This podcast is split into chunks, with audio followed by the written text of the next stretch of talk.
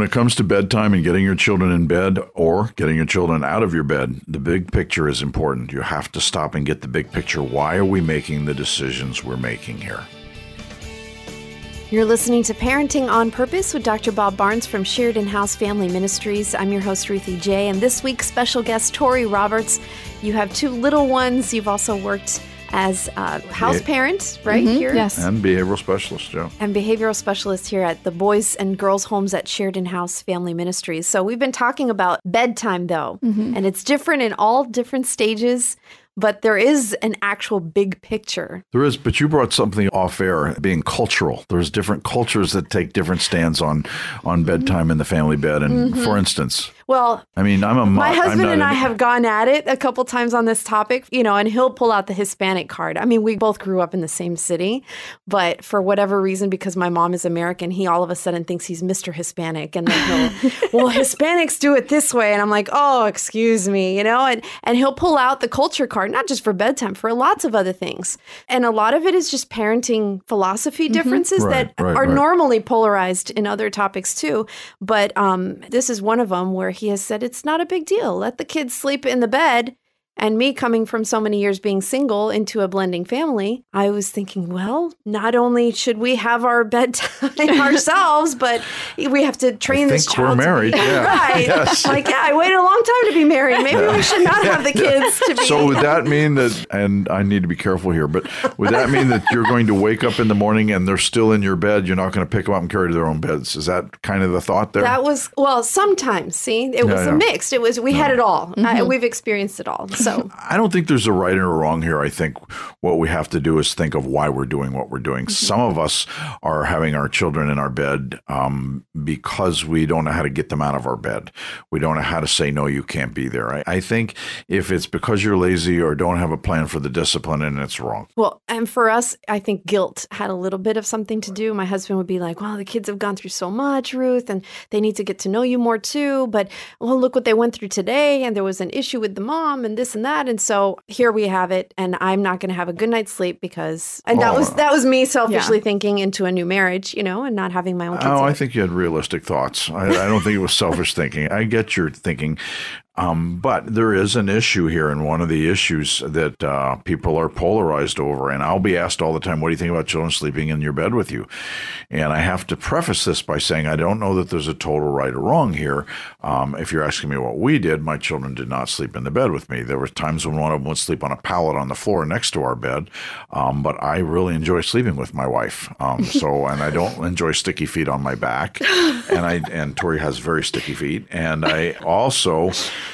there's just a point in time where they're going to have to sleep uh, in separate, you know, not in the bed with us. Um, I remember it was my 20th anniversary at Sheridan House, and the board of directors wanted to buy me a car, and I didn't want a car. I'm good with my Chevy. Give me the summer, and we took the summer and drove around North America, and uh, it was interesting because uh, we I'm not a camper. We stayed in, in motels and hotels for uh, 12,200 miles.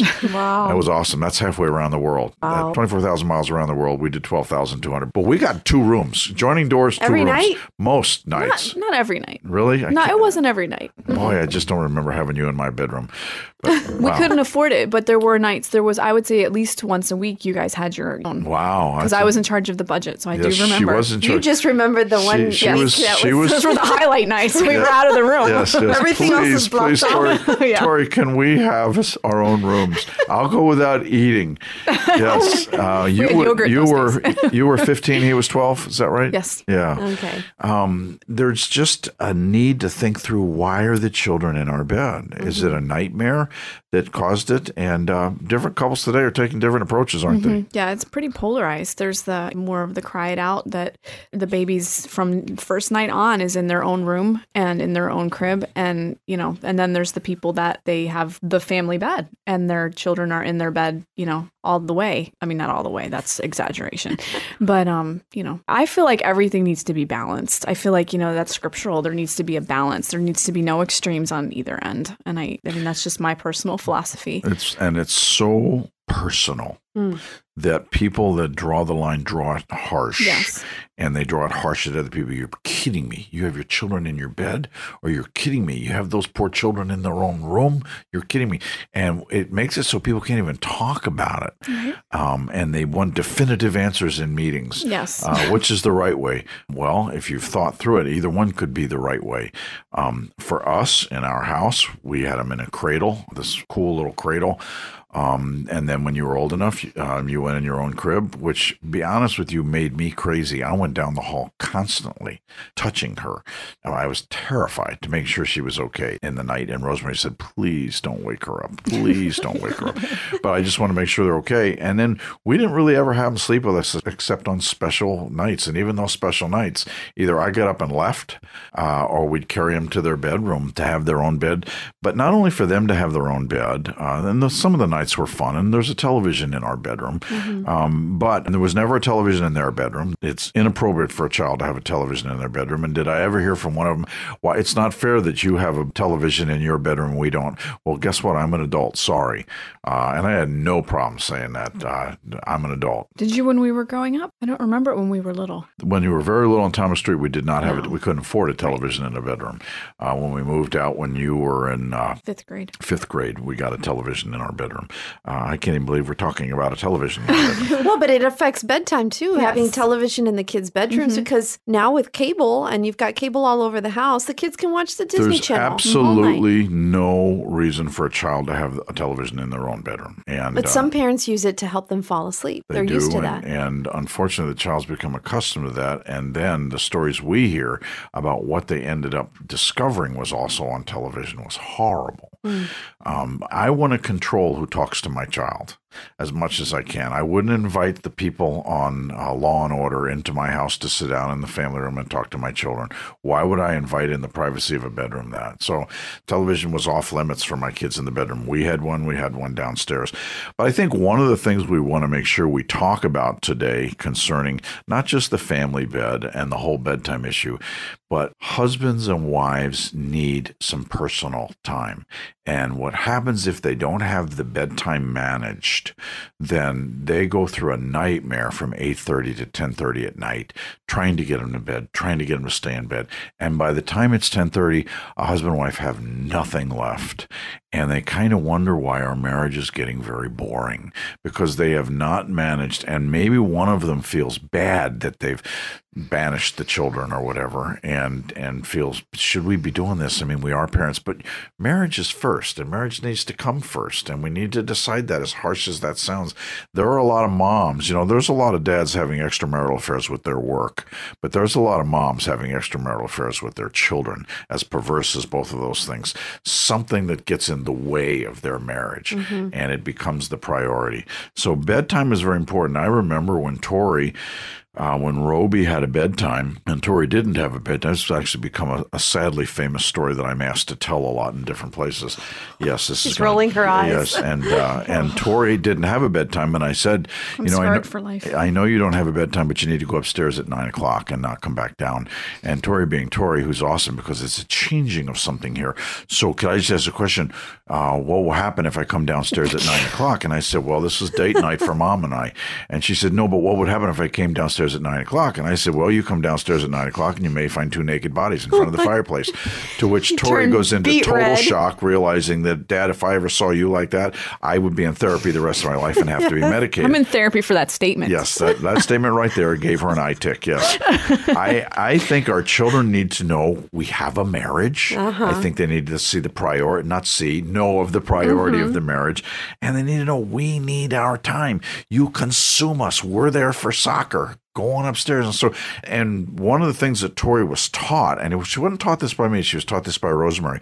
She was taught that during those times was one of the times that made her a voracious reader.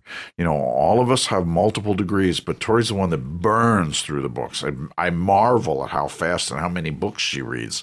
Um, but, but she gained a love for being in her room and not having to go to sleep right away and reading books. In fact, when she did have a bedtime and we said to her, you have to go to bed, and I can't remember the time, so I'll make them up. You have to go to bed at, at nine o'clock, but if you want to stay up till 9.30 having devotions, you can do that. Mm-hmm. And so I walked in and sat on the floor next to her bed one time, and she was reading um, Rick Warren's book, Purpose Driven Life. Yeah, Purpose Driven Life and uh, his devotional. And I sat down on the floor, and I've all my life used Oswald Chambers. And I sat down and listened to what she was telling me uh, that she was getting out of her devotions. And I really sat down there to inf- reinforce it. And to be honest with you, I said, I'm getting that book. That's great. And I went and got my own just to reinforce it with her that she was doing something cool. It changed my life. Mm. It turned out to be great. But it was this little thing that you can stay up a little later only if you're going to have devotions. Mm-hmm. And she did it, and it became a blessing to the whole family.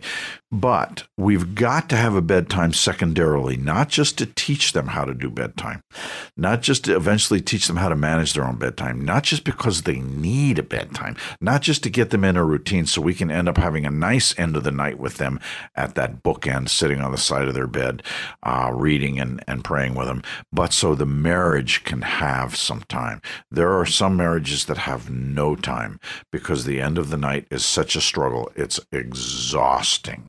So, in discovering that, whether you have them in your bed or not, you need to have your own time. Mm-hmm. And there needs to be your own time, wherever that own time is. And I think you need to decide if you are one of those people that has them in your bed or has them on a pallet on your floor. For me, the pallet was when somebody had a nightmare mm-hmm. and I didn't have them in my bed because we're working them from that pallet back. And that's why Tori is damaged today because oh. I didn't let her in our bed. She's emotionally scarred from the rejection. Um, but I, I, I, just think we need to also make a decision as a husband and wife. We got to get them back in their own bedroom mm-hmm. and back in their own bed. And that's a husband wife battle. Rosemary and I were not in agreement on that. And uh, she was fine having them in there because she's a mush. And uh, Tori can work her over. It was awesome because, you know, Tori's just a beautiful form of me and knows how to bring it. It's all where, coming out. Yes, today. where, where Rosemary is just a pleaser and wonderful at it. Mm-hmm. Um, but as a couple, you do have to decide we need our bed back, we need our bedroom back, but our children need the process of this independence because they are leaving us. And it's not independence, it's you can count on me, but get to know God. And that's why we taught them to pray through their nightmares and pray that they wouldn't. There was, I don't remember which one of you it was that wanted to pray every night. I want to pray, not have any bad dreams. That's Ruben. Yeah. Ruben well, that was, that. I think it was Roby. I want to pray every night, no bad dreams, no bad mm-hmm, dreams. And then when you have, why would Jesus let me have a bad dream when I prayed so hard not to have a bad dream? Well, I think he's letting you learn how to deal with them. Mm-hmm. I mean, Roby, I have bad dreams sometimes. Mm-hmm. I think he's teaching you how to deal with them, but he will always be here and he will always take care of you. There's so much in the darkness of the bedroom and there's so much in the aloneness of the bedroom, but there's also so much in the necessity of the marriage here. Mm-hmm. This, this this this whole bedtime thing is very very important. And that's challenging even in the early years too, right? You've mm-hmm. got 11 month year old yeah. and 3 Well, in our 11 month old just by the nature of it his crib's in our bedroom. So, but it's just it's trying to find, you know, we with newborns they sleep with me because mm-hmm. it's I felt like it was important for they they actually learn breathing by learning their mom's breathing patterns. So but it it's a progression. And I like, mm-hmm. you know, it's the thought process of a progression. It's not that, you know, you would want your 15-year-old sleeping in your bed with you. It's just it's the progression of that and he moved to his crib and he's now in his crib. But you know, we spend most of our night finding our marriage time not in our bedroom. We go downstairs and yeah. have our time together. Yeah. It's just being intentional. in your case and in our case on Thomas Street, it was a space issue. Yeah, it's a space issue. Just didn't have the space, mm-hmm. and you have a foster child now, and so yeah. you, you, it's a whole space issue for you. I think what we're saying here is it's not which is the right and which is the wrong. It's think through it. Where are you going? What are you doing with being this? Being intentional. Wh- yeah, intentional. That's the word I was looking for. I was going to say it, but she beat me. it's okay. Intentional. intentional. It's all. Why am I doing this, and how will this help my child develop in the future? You've been listening to Dr. Bob Barnes and Tori Roberts from Sheridan House Family Ministries here on Parenting on Purpose.